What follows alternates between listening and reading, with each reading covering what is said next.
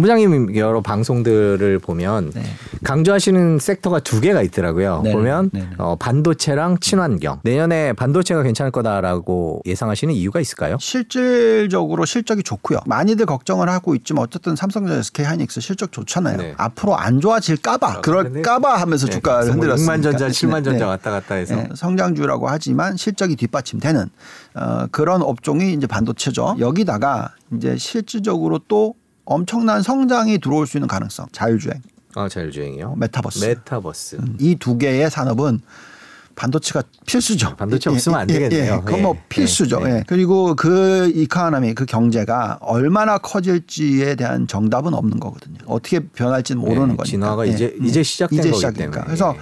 거기에 대한 정답이 없기 때문에 그래서 그 메타버스를 직접 투자를 하느니 거기에 필수 필요한 아, 그렇죠. 그거를 투자를 하겠다라는 제 입장인 거고요. 아, 메타버스 어느 기업이 성공할지 모르죠, 네, 솔직히 네, 아직. 네. 예. 그래서 가장 중요한 네.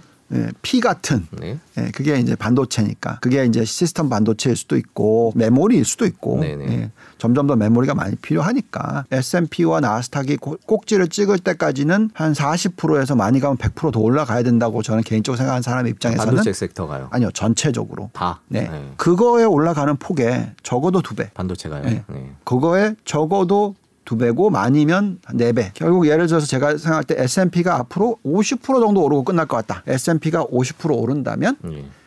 반도체는 100%는 오르지 않을까. 음. 지금부터. 음. 그래서 그 정도의 어떤 초점은 당연히 있으셔야 된다. 그게 이제 반도체고요. 신재생 에너지는 어, 어떻게 보면 포지셔닝은 더 좋아요. 그렇지만 좀 더 얼리 스테이지입니다. 그러니까 무슨 아. 얘기냐면 컴퓨터를 많이 쓰고 AI를 많이 돌리고 할수록 전력 소비가 많아지죠. 네. 네. 근데 이제 그 전력 소비가 많아지고 있는데 전기차를 쓰고 있고 자율주행이 늘어나고 하면 저- 전기 소비 많이 하고 있는데 공급이 제대로 빨리 안 일어나고 있기 때문에 코스트가 막 올라간 거죠. 네. 예, 그래서 지금 인플레이션을 자극하는 효소가 생긴 거죠. 네. 이제 앞으로 이 전력 소비는 늘어날 건 다 알고 있다. 그럼 도대체 어디에 투자를 할 거냐? 계속 석유 생산하고 화석 연료 생산하는데 투자가 들어갈 거냐? 아니면 신재생 에너지에 투자가 들어갈 거냐? 했을 때는 어떻게 뭐 하겠어요? 선택 여지가 없죠. 네, 선- 예. 그쵸. 신재생 에너지로 예, 가요. 당연히 가죠. 네. 그러면 이건 이제 규모의 경제가 이쪽이 계속 늘어나는 거죠. 그리고 지금 신재생 에너지는 뭐 물론 보조금 때문에 수익성이 나고 있긴 하지만 그 보조금을 빼버리면 아직 적자일 수는 있으나 그 규모의 경제가 예를 들어서 지금 100이던 게 500이 됐다. 그럼 매출 증가율은 엄청날 거고 네. 여기에 이제 규모의 경제가 생기니까 효율이 좋아지니까 보조금이 점점 줄어든다 하더라도 수익성이 나기 시작하잖아요. 음. 그러면 이거는 어떻게 보면 반도체의 시작 정도로 볼 수도 있는 거죠. 지금 신재생 에너지의 예, 예. 산업 구조 예. 상황이. 그래서 예. 이쪽이 훨씬 더 성장주인데 물론 우리나라는 아직 태양광이 실적이 네, 안 우리나라는 좀, 나겠지만 예, 예. 어, 중국 같은 경우는 확실히 나고 있고 네. 미국도 지금 이제 보조금 때문에 실적이 나오고 있고 여기서 이제 미국이 중국을 캐치업을 해야 되기 때문에 네. 쫓아가야 되기 때문에 입장에서 지금 1위는 중국이라고 봐야 되겠죠. 당연히 봐야 되는 게 아니라 그냥 압도적인 일입니다. 음, 신재생 에너지 관련돼서 특히 태양광 태양광 어, 뭐, 패널이나 뭐 예, 이런 것들 이런 다 건, 중국 예, 중국이 거의 뭐. 예, 거의 시장 점유율의 70%는 갖고 있으니까 음. 결국은 신재생 에너지 쪽을 투자를 하다 보면 미국과 중국을 섞어야 돼요.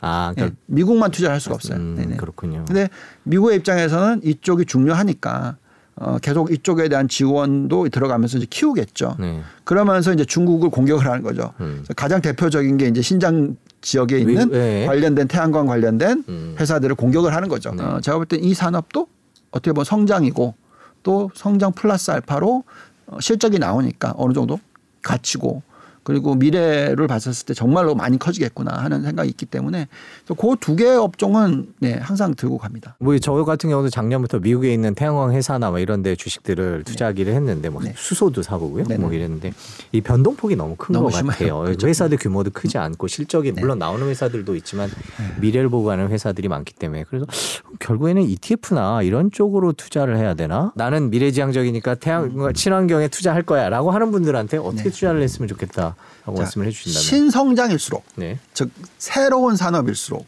ETF와 분산 투자가 필요해요. 지금이 예를 들어서 닷컴 버블의 재현이라고 칩시다. 인터넷 관련주들 닷컴만 붙이면 막 주가 올라갔는데 네, 네. 지금 지나고 났더니 살아남은 건 5%도 안 된단 말이죠. 아, 없죠. 그러면 내가 종목을 그 100개 중에서 골랐어요. 하나. 그래서 미래 지향적이다 생각하고 네. 투자를 했어요. 네. 망하면 어떡해. 예를 들어서 우리가 그때 아마존을 샀어요. 네. 어, 아, 그러면 완전 완전 아마존 샀으면 초대박인 거죠. 네. 뭐 뭐 엄청난 네, 수익이겠지만 네.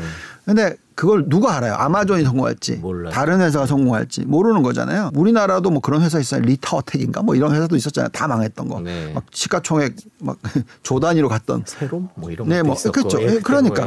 그러니까요. 네. 근데 ETF를 사면 분산 투자의 묘미죠. 네. 한 예를 들어서 아마존을 그 ETF 안에서 한 5%는 들고 있을 거 아니겠어요. 네. 그 나머지 다 망했어. 아마존만 살아남았어요. 그러면은 95%가 깎였지 뭐 아마존이 5가 네, 그 5가 엄청 벌었겠네요. 5가 300이 되는 거죠. 네, 엄청 그러면 벌었겠네요. 100이 300이 된 거니까. 그죠? 네. 그러면 실질적으로 수익은 음. 두 자릿수가 나온다라는 거죠. 똑같은 개념이에요. 예. 신재생 에너지도 사실 누가 이길지 몰라요. 아 그럼요. 예, 네. 아직까지는. 네. 왜냐하면 미- 중국이 다 이겼다고 생각했는데 그게 아니라 어, 중국 을 잡으려고 미국이 진짜 별수를 다 쓰니까. 그러니까요. 미국 역전해서 예, 그래서, 그래서 First Solar가 1등을 할 수도 있는 거고. 네. 어, 그게 아니라 음, 중국의 Jinko Solar가 1등을 할 수도 네. 있는 거고. 네. 정답은 없어요. 네. 네. 그렇지만 다 가져가야지. 그래서 ETF를 사는 전략만큼은 초보자들의 입장에서는 당연하다고 생각합니다. 음. 저는 근데 그냥 미국과 중국의 1등주를 사겠죠. 아 1등 주식이요. 올해 투자를 시작하신 분들한테 생각했던 것만큼 잘 안 되잖아요 주식이. 아, 어렵죠. 하면 할수록 어렵잖아요. 근데 그게 복이라고 생각하십시오. 복이요. 네, 한번 충고를 해주신다면 마지막으로 한번. 왜냐하면 처음에 투자를 했는데 처음 시작이 너무 화려해 버리면 그게 굉장히 안 좋은 결과야 나중에 나요. 중요한 거는 주식 투자라는 것은 장기적으로 하셔야 되는 거죠. 오랜 기간 해야 되죠. 근데 처음에 실패를 할수록 더 열심히 공부하게 되고 네. 더 배우려고 하고 네. 그렇게 되는 거잖아요. 네. 그래서 그게 쌓이는 거죠. 내가 투자한 게 완전히 다 사라져서 그냥 휴지 조각이 됐다. 네. 그럼 그건 투자 자체가 잘못되신 거예요. 음. 종목을 갖다가 완전히 그냥 몰빵. 이 몰빵을 아, 네. 테마 종목 네. 뭐 이런 식으로 네. 투자하신 거고 전혀 공부를 안 하시고 음. 얘기만 듣고 투자하신 거고 근데 그게 아니라 삼성전자를 투자했고 SK 하이닉스를 투자했고 저 지금 한 마이너스 10%에서 20%다라는 분들은 자꾸 더 공부하게 되는 거니까 음. 그래서 그게 나중에 성과는 이자 뭐 2, 3% 보는 거 예, 그건 저리 갈 거고요. 네. 어, 뭐 아마 연간 단위로 두 자릿수 수익을 앞으로 10년 동안 평균적으로 올리시게 될 겁니다. 뭐 모든 게 그냥 쉽게 돈이 벌리는 건 아니잖아요. 그렇죠. 네, 네. 그래서 어, 노력을 하는 그런 것을 만들어 주는 게 오히려 첫해 실패죠. 마음의 여유를 가지시고 열심히 주식에 대해서 들여다보시면 좋겠다라고 말씀드리겠습니다. 아, 네. 오늘 긴 시간 감사합니다. 긍정적인 의견 감사해요. 고맙습니다. 감사합니다.